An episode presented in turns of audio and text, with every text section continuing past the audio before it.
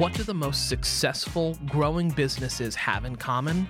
They're working together in Slack. Slack is where work happens, with all your people, data, and information in one AI powered place. Grow your business in Slack. Visit slack.com to get started.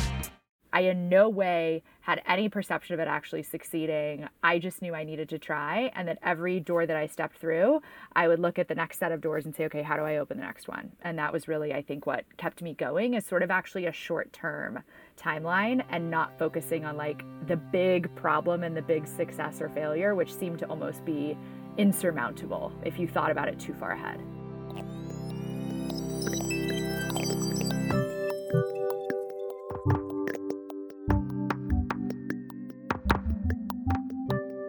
You're listening to What I Know from Inc. magazine.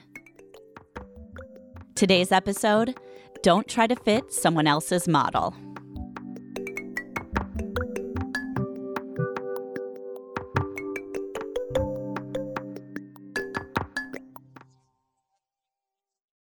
I'm Christine Lagorio Chafkin, senior writer at Inc. magazine, here with my producer, Josh Christensen. In all the time I've been covering business and entrepreneurship, there's one hard lesson I've taken away. And, and it's really the whole catalyst for this podcast.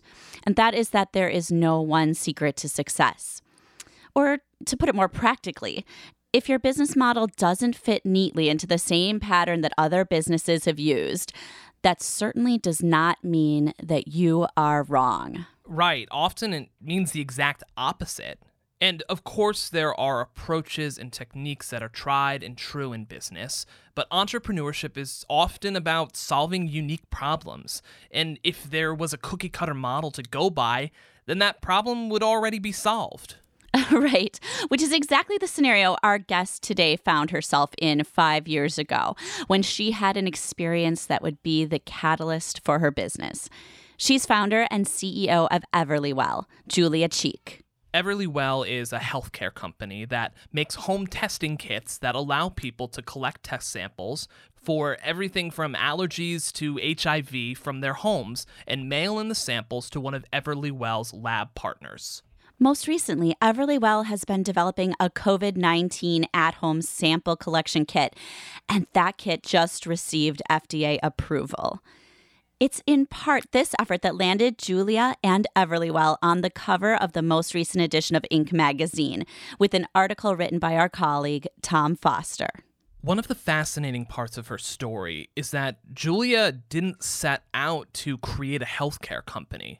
In fact, before launching Everlywell, she had no professional experience in healthcare at all. She did, however, have every intention of being an entrepreneur. So, five years ago, when she had a health issue that led to thousands of dollars of lab tests and numerous doctor's visits, and all that led to no diagnosis, she knew there was a problem that needed to be solved. I had good corporate health insurance. I started this process really empowered, and slowly that empowerment was just chipped away. My own agency was chipped away. I wasn't able to get answers. I paid a number of bills for costs that weren't covered for lab tests. I never got those results, um, other than being told I was fine, and ultimately never got a diagnosis. And I had spent thousands of dollars um, on lab testing because that's what my doctors had ordered without me even knowing it. And it was it was this experience that was fundamentally the catalyst. But what I've learned over the last five years is that this experience, specifically with testing, has shows up in almost the same way for everyone no matter your demographic your age your insurance situation etc and so that's i think why the company has really taken hold in the way that it has is it was my problem that was the catalyst but it's a problem that so many americans face. And what what did people say, that you know say when you told them about your idea for Everlywell so I had since business school, um, I was inspired by many founders in business school, especially this cohort of female founders that kind of rose up around me. Um, and I was really interested in being an entrepreneur. It was this, it was this feeling, this deep, deep kind of identity shift for me that if I didn't try this, I would forever regret it. Um, but that took about five years for me to figure out, like I said, where did I want to spend my time and what was what was going what was I going to be so passionate about. Um, and so my friends and family largely knew that like in my spare time on the weekends, I would like work on business plans, think about ideas, get together with friends and like whiteboard things out. I mean, these are like not normal social activities, but they were mine. And I think this idea was probably the least well received for all of the reasons you can imagine. Um, I was a solo, I am and was a solo female founder. I'm a non technical founder. I did not have healthcare background. And it was a space that is not particularly sexy and it's not well understood. And, you know, I actually think those make some of the best opportunities. It's a huge space, it's a necessity, um, but you don't think about it, it's not top of mind. And so, for that reason, my family, my friends um, thought it was probably not the right move. Uh, my dad actually said to me, like, You've been working nonstop since the day you were born. Like, why don't you just take a little time off? Uh, why don't you take a break? Like, why rush into the next thing? All those kind of things. Um, and I just it's not in my makeup and I just was so excited about this and I knew this was where I wanted to I wanted to try. However, I in no way had any perception of it actually succeeding. I just knew I needed to try and that every door that I stepped through, I would look at the next set of doors and say, okay, how do I open the next one? And that was really, I think, what kept me going is sort of actually a short term timeline and not focusing on like the big problem and the big success or failure, which seemed to almost be insurmountable um, if you thought about it too far ahead.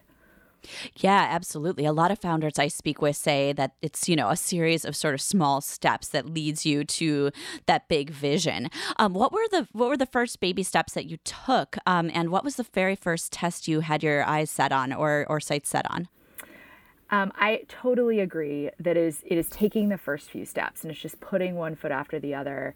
Um, and the first few steps that I took were actually quite a bit different than what I hear the typical advice in starting a company or founding a company. So the first thing I actually did um, was go out and raise a convertible note. Um, I had an angel investor who had this really great idea for um, a little bit tangential, but um, agriculture testing, nutrition testing of produce, things like that, and really thinking about testing um, in our environment and he was super eager and excited to put money into the idea. Um, and that is quite unusual. And there's a reason I did that, which was uh, my husband, a year prior, had decided to leave his job to bootstrap a business. And so we would be, you know, in our 30s with no income. Um, and so just to be, I like to be transparent about this. Like I had to make financial decisions that would work for me to enable doing this, which was selling our house, uh, having an angel investor where I could take a small salary to, to support. And also, I needed funding to hire a development team on contract, to find a medical director, to find regulatory experts. This was not an idea that I was going to be able to bring to life myself. And yes, I could sell and convince people to join using equity, but honestly, people are not always just willing to work for free, um, nor do I think that's a fair ask in many cases. And so I really needed the funding to support some of those initial things. And so that was actually the first thing that I went out and did, um, which is unusual. And then the second thing that I did is I started calling labs. And I just would get on the phone and call labs and talk to them about there. There are a number of labs in the country that had at-home collection tests uh, assays already, and I figured out in about a week that none of them were going to speak to me. Um, and I also figured out, even before that, that I needed a medical director um, in order to build these relationships and really provide the clinical expertise. And so I then immediately turned, I think within four weeks of leaving my job, um, I had hired uh, as a consultant our first medical director. Um, and those were really the first two steps that I made, which were where are the gaps in my skill set that I know I'm going to need in a regulated industry to launch a high quality product, and how am I going to uh, recruit and compensate these resources to help build this with me. Um, and so that was kind of the first year. I had no full time employees until about 10 months in, um, right when we launched our first three tests in beta, which was our metabolism test, a um, fertility test and women's health hormone test, and a food sensitivity test. Wow! And had you designed those tests yourself, or were they um, were they made by other companies?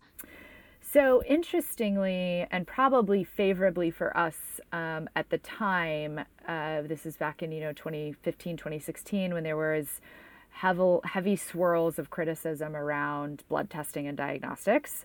Um, we never set out to own the test creation.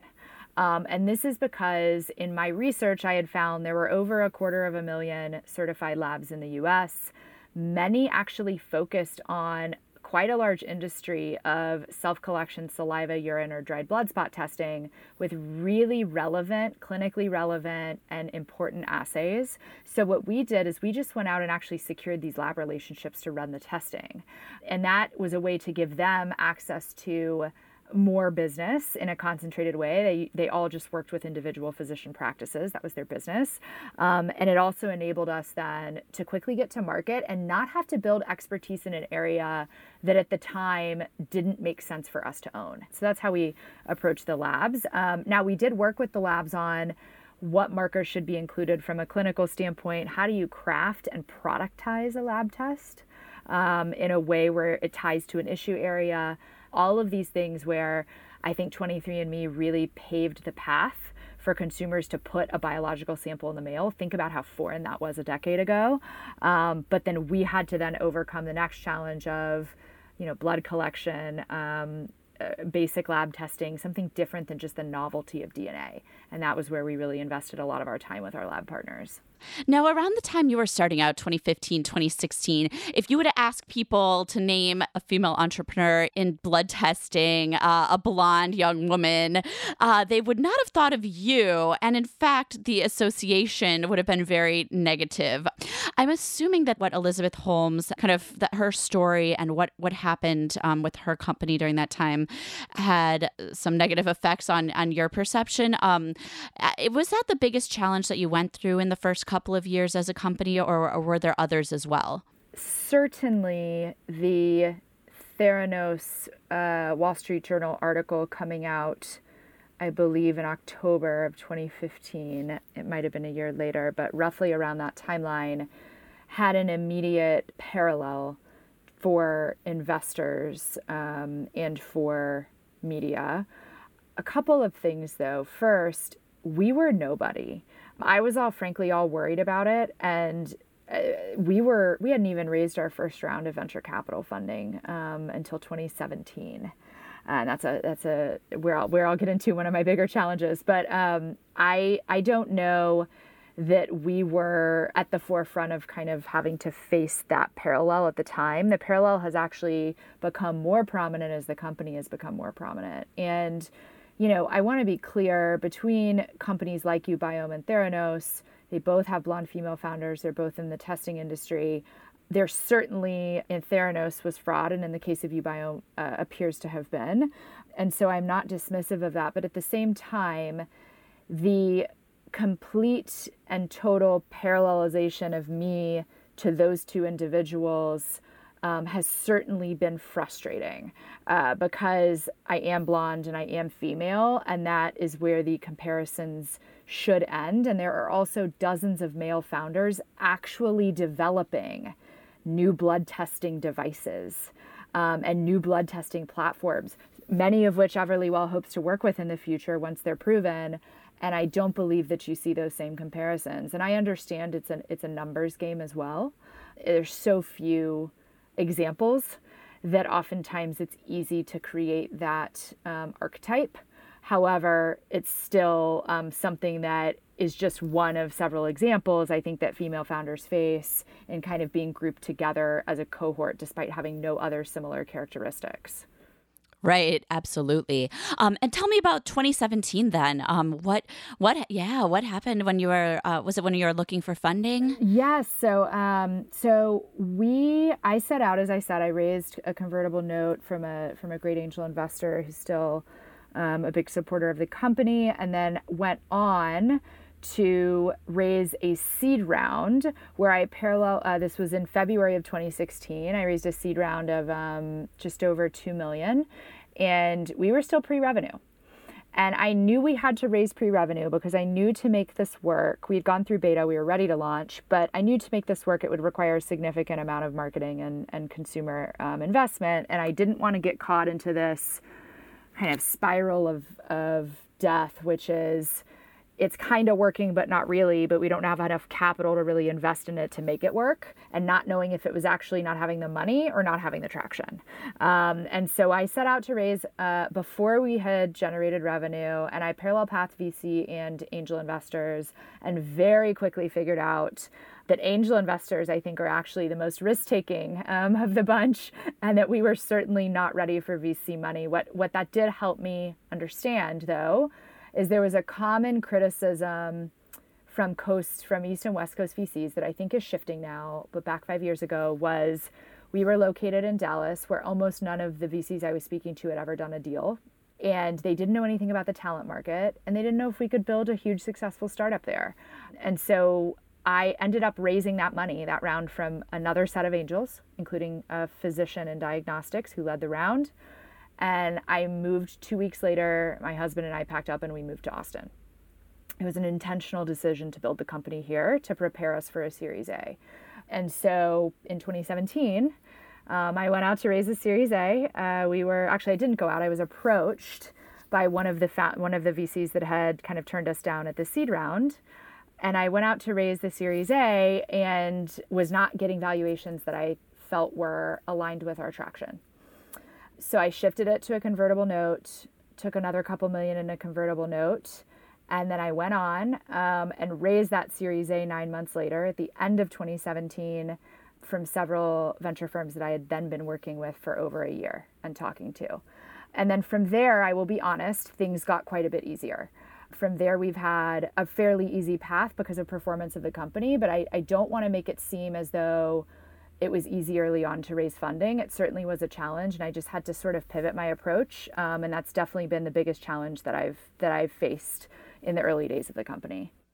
Yeah. Um, one thing that I found also, um, aside from the the, geog- the geography um, and the biases about geography um, that some VCs have, one thing they also don't love is the potential for regulatory scrutiny, which you certainly are in the field of. Um, how did you talk to them about that? And and then you know maybe you can briefly go into how did that look for you at the time? What did what did it look like to have to deal with the FDA?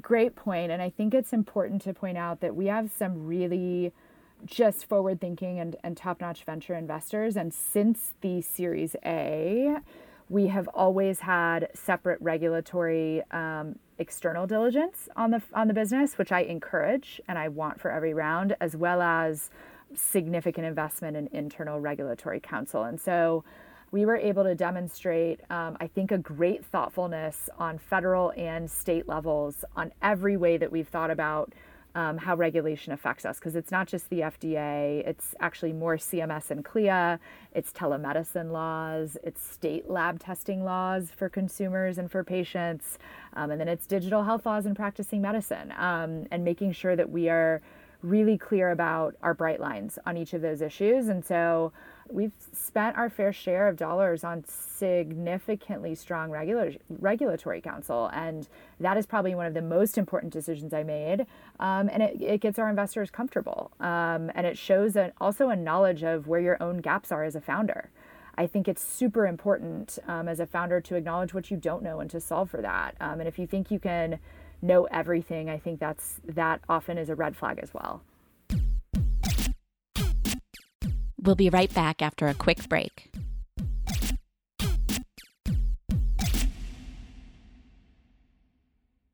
You're a growing business, which means you need every spare hour you can find. That's why the most successful, growing businesses are working together in Slack. Slack is where work happens, with all your people, data, and information in one AI powered place. Start a call instantly in huddles and ditch cumbersome calendar invites. Or build an automation with Workflow Builder to take routine tasks off your plate. No coding required. Grow your business in Slack. Visit slack.com to get started. So there's this unfortunate reality in our healthcare system where cost of care can be prohibitive for many people, and lab testing is no small part of that. And recently, I've become more aware of that than I ever wanted to be. So, about a month ago, I was diagnosed with testicular cancer, and I know you know this, Christine, but our listeners don't know this, so I just want to preface this by saying I'm fine. I'm going to be fine. And we caught it early. Thank goodness I have really good health insurance. So I was able to get care quickly. And all of my lab testing was covered by my insurance. But if it wasn't, I would have racked up over $2,000 in medical bills alone just in this past month. And lab testing is going to be a part of my treatment for the next number of years. And that could really be a huge financial burden on anyone who's dealing with some sort of chronic medical issue, where testing is a huge part of that. Not to mention in cases like Julia's, where she went to the doctor with more nondescript symptoms, and there may be a number of different tests you have to do that lead to no results, and that can be frustrating and expensive. Yeah, you know, I I was just reading a white paper that said there's some 13 billion tests performed per year in the US, which is crazy as a number and basically one in every four Americans will in their lives have a non conclusive test result. So that, that just shows like there's a lot of tests being done. It's a $25 billion industry that Julia was entering into. Which really shows the importance and the power of Julia's idea for Everlywell. This all comes back to the idea of entrepreneurship with the purpose of solving a really difficult problem. If making lab testing more affordable and accessible was simple, then Everlywell wouldn't need to exist. And as Julia has shown us, the evolution of her company did not come without obstacles. What I was comfortable with from day one was really living out the failure. And I knew that I was totally comfortable with the failure and I was going to do everything possible to not fail so for me, it was really this emotion that I am 100% committed to this and I don't care what people think of me if I fail. I can always go get another job. I don't know what that job is, but I can I am employable. What I can't always go do again is have this incredibly inspiring mission and passion and try to go build this business. But I will tell you that I couldn't even imagine getting to a million dollars in sales. Like I couldn't have even on day 1 envisioned that. Yes, I had a very big vision, but that was seemed so far away. Um, and the challenges seemed so big that I just had to, you know, continue one day after the next and think, how am I going to solve this problem? And what is the problem today that is going to kill the business if I don't solve it and solve that? I love that idea. Um, it, it, that seems like such a great way to focus your energy. Like, what is the biggest problem that is facing us right now? Yeah, and I think that has actually helped us in recent days as well during this pandemic because I have such an ability as an entrepreneur now and, and five years in to say there are on any given day there's a thousand problems I'm solving. But that is not what I need to do. That actually will result in failure. I need to solve the one or two problems that are the most important to solve to, to help the business succeed. And that looks like very different types of problems at every different stage. But when you're in the stage, you know what they are. Um, and that is, I think, how you can stay focused and make and lead a team, but ultimately, when you're on your own, also make the right decisions to keep you energized and to stay focused. Let's talk about uh, these current these current days. You know, your company being in the testing world. Um, eh, you know, right away when it looked like um, the pandemic was was spreading and the coronavirus was coming to the U.S., um, you you responded. Um, you you announced pretty quickly that you would work on a an at home COVID test. Yes. So we had an interesting and rapid response to this pandemic where I never originally believed that we would be involved in the testing response. Um, and in fact, we had been tracking this as a global pandemic since January because our chief medical officer had been watching it and had surfaced it to me. But just because we saw that and we knew that testing would be crucial, we still d- did not understand, just like the rest of the country and many labs, um, that there would be such a dearth of testing availability. And so it wasn't until this FDA emergency use authorization at the very end of February that we realized Everlywell could actually make a big impact. And so it was honestly somewhat of an easy decision. And it wasn't my decision, it was something that I brought to the team. Um, and we talked about at length the fact that this would be a tremendous amount of work for undetermined impact and how it would feel to do our very, very best to help people and to test people and not know if we would actually be able to make that happen. Regardless, there was a resounding commitment from our team that there was no better use of our resources and our time than to commit to trying to be part of the solution. And so that's what we did. And so we not only committed um, money towards a lab development program for grants but we also then set into motion developing an at home test, but also launching a healthcare provider collected test to help get test kits in the hands of people who need them the most. Right. Um, but then, as soon as you announced that you were going to be working on a test, the FDA shut down you and other companies, your abilities to actually sell those tests directly. Uh, that was in March, right? Right. So it's interesting. We are, and the reason why an FDA emergency use authorization framework was even needed is because it was a call to action for labs that are today um, largely regulated by CMS and CLIA to step into the challenge um, and really a call to action to meet for the FDA to say, hey, we want to issue this pro- this emergency use authorization such that we're drawing you all in and getting more testing capacity online. It was it was a fantastic um, way to bring about more capacity, um, albeit you know perhaps a little bit late in the process. And so and so what you have is you have all these companies us we announced it first we're following our typical regulations and we are working with labs that have the emerg or that have filed for the emergency use authorization and then the FDA says oh wait a minute we don't know that we actually meant this could be permitted. Um, and so there was mass confusion from other companies who actually launched before us. It was after we announced, but before we launched. And they stood by their decision. And then the FDA said, no, you can't do that. And so we actually proactively reached out to the FDA and then we self determined that we would only launch with healthcare providers until we were able to make sure that we were doing things the right way and according to their guidelines. So we had a little bit of a benefit, honestly, in the in the waiting period, um, in not having to actually launch, and we were able to then make sure that that we were on the right side of things. What's your analysis of the current system and the ecosystem of COVID 19 testing? Like, how soon do you think they will be available to non government and non medical organizations, to, to individuals? Will businesses be able to get access to them by, say, late summer or fall? Um, yes, I think the answer to that is yes. I want to I want to share a couple of stats that are about lab testing more broadly, which is it's a 25 billion dollar annual industry. Um, and lab testing, just any type of diagnostic test, is used in about 70% of diagnoses.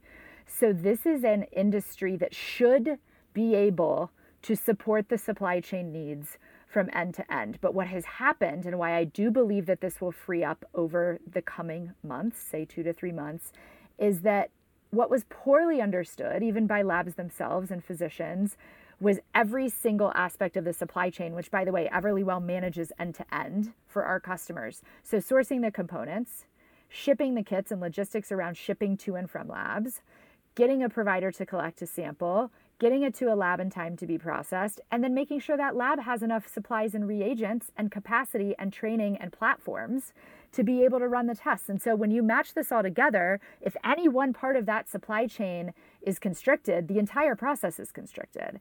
And that's why you've seen this failure every step of the way is we if you're short on one part and you fix that, then the other part becomes limited. And so I do think you've started to see cities like LA um, and other CDC guidance free up for asymptomatic people to get tested.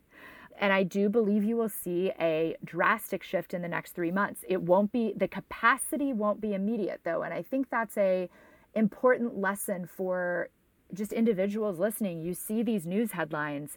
Just because something is authorized does not mean that these companies have the ability to immediately turn it on in a big way it takes time and it takes people and it takes logistics. And so that I think um, is why we've continued to see this gap and we still have to catch up. There is still a complete uh, shortage of testing in this country and people who need the tests are not getting them. I mean, do you think that the long term effects of the pandemic will um, be shown in the changes that in changes in telemedicine, in changes in the lab testing system. I mean, I, I've already had virtual doctor's appointments, and that's not something that we could even really imagine doing uh, even months ago. It's it's fascinating how quickly these things can can shift. Uh, absolutely. I mean, healthcare fundamentally will never look the same, and I can give you a few examples. So telemedicine is up. Telemedicine visits in March and April were up about 10x. Obviously, Medicare immediately, I think there was a law change to immediately start allowing for telemedicine appointments. Our core business is significantly up in demand, especially for essential health tests. And Quest Diagnostics published that their testing was down 40%.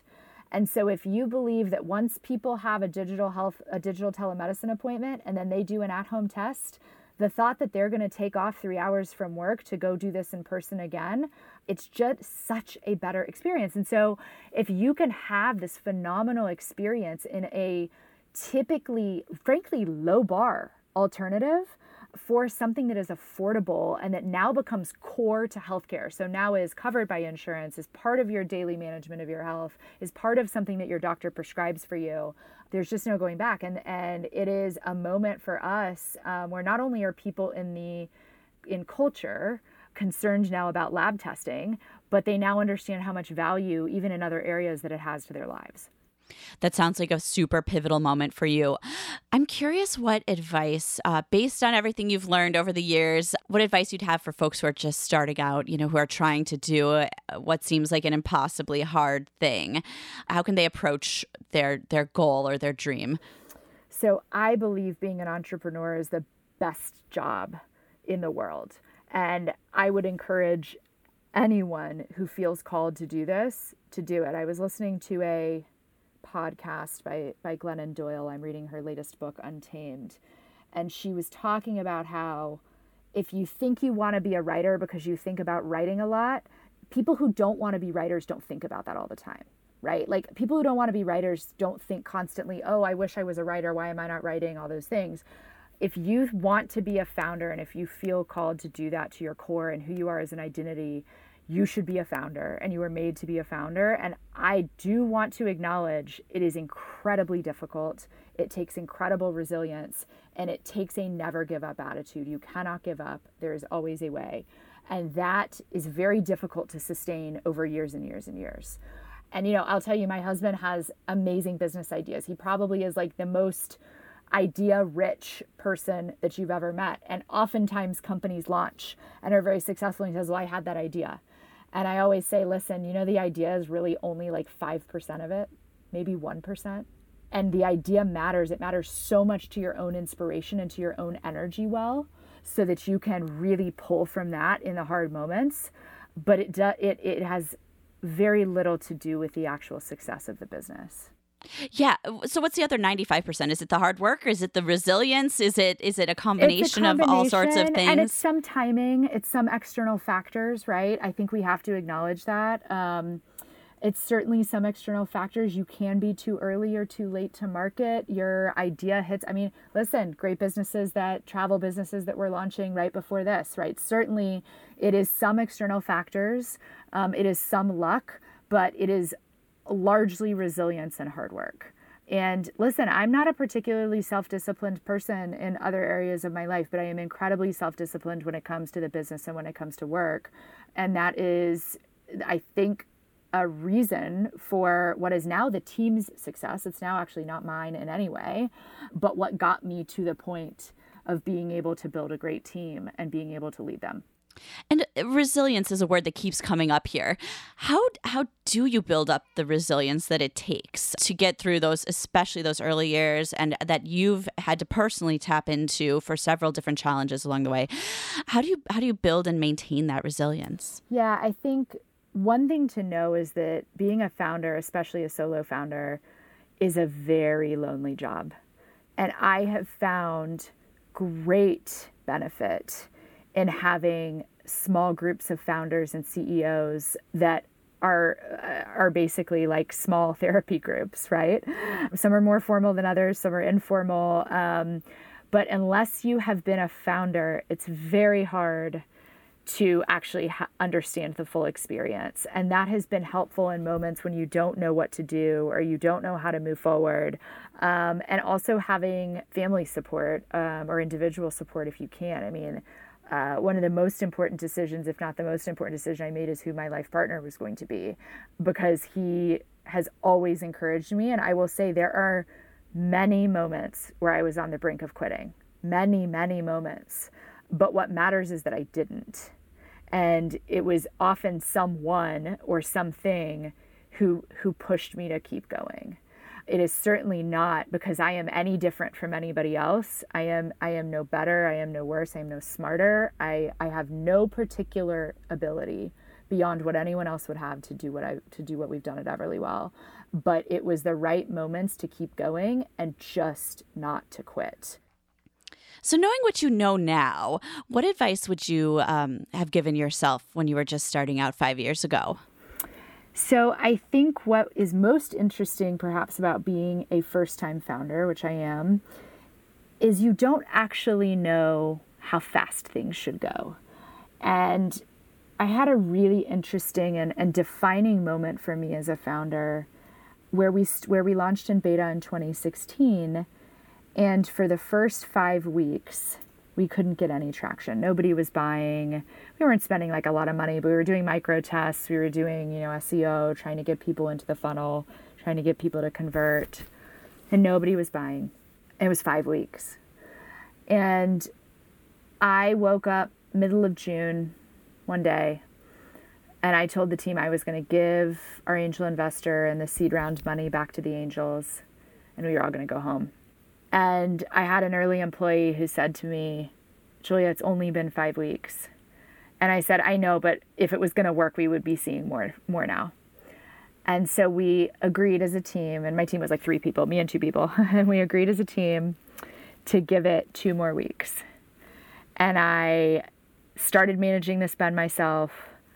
We did a bunch of micro tests. We brought on a very small, kind of specialized person to look at certain certain tests on acquisition. And I remember the moment, it was 4th of July weekend in 2016 when we started getting traction. It was like a light switch.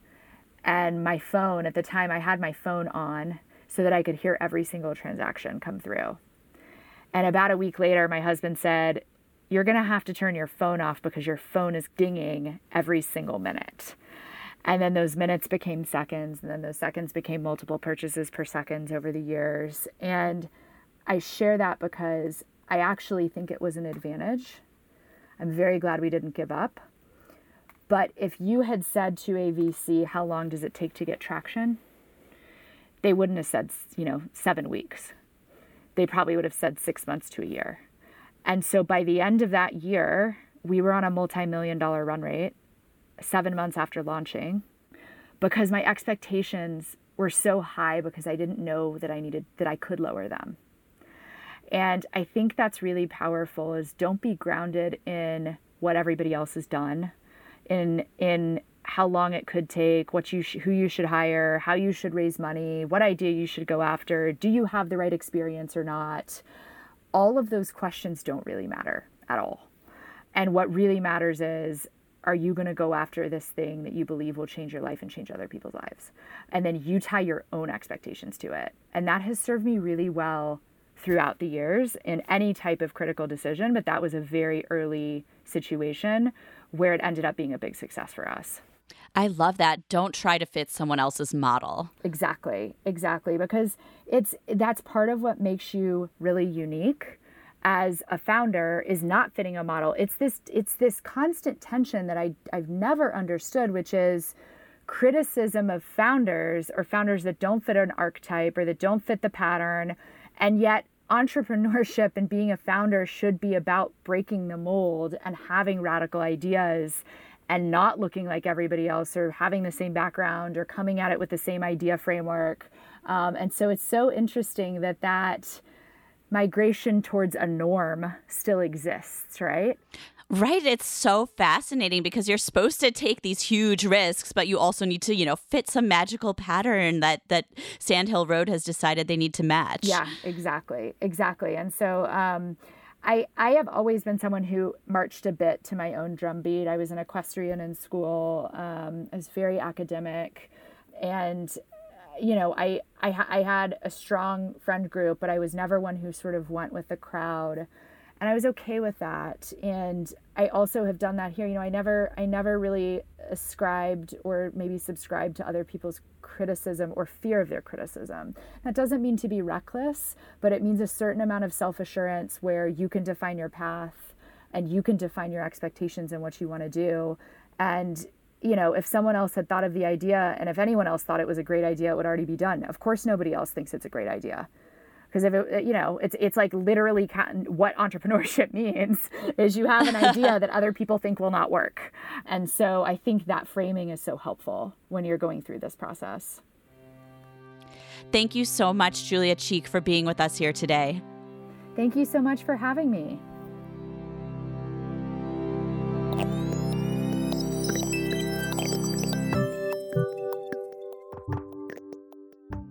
After talking to Julia, what's really impressive to me is that she was doubted at every step along the way to starting her business. Even back when she was just charting out startup ideas, of them, Everlywell was the least well received. She didn't have experience in healthcare or diagnostics, and she was a solo female founder, an underrepresented and underfunded group in entrepreneurship.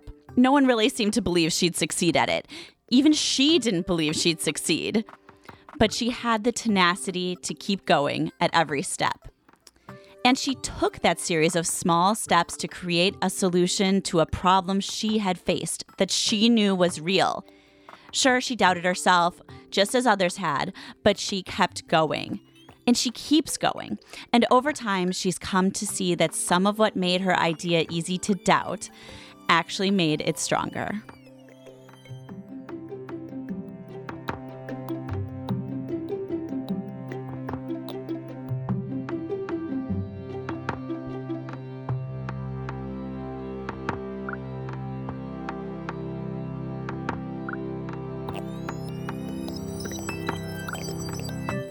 What I Know is a production of Inc. magazine.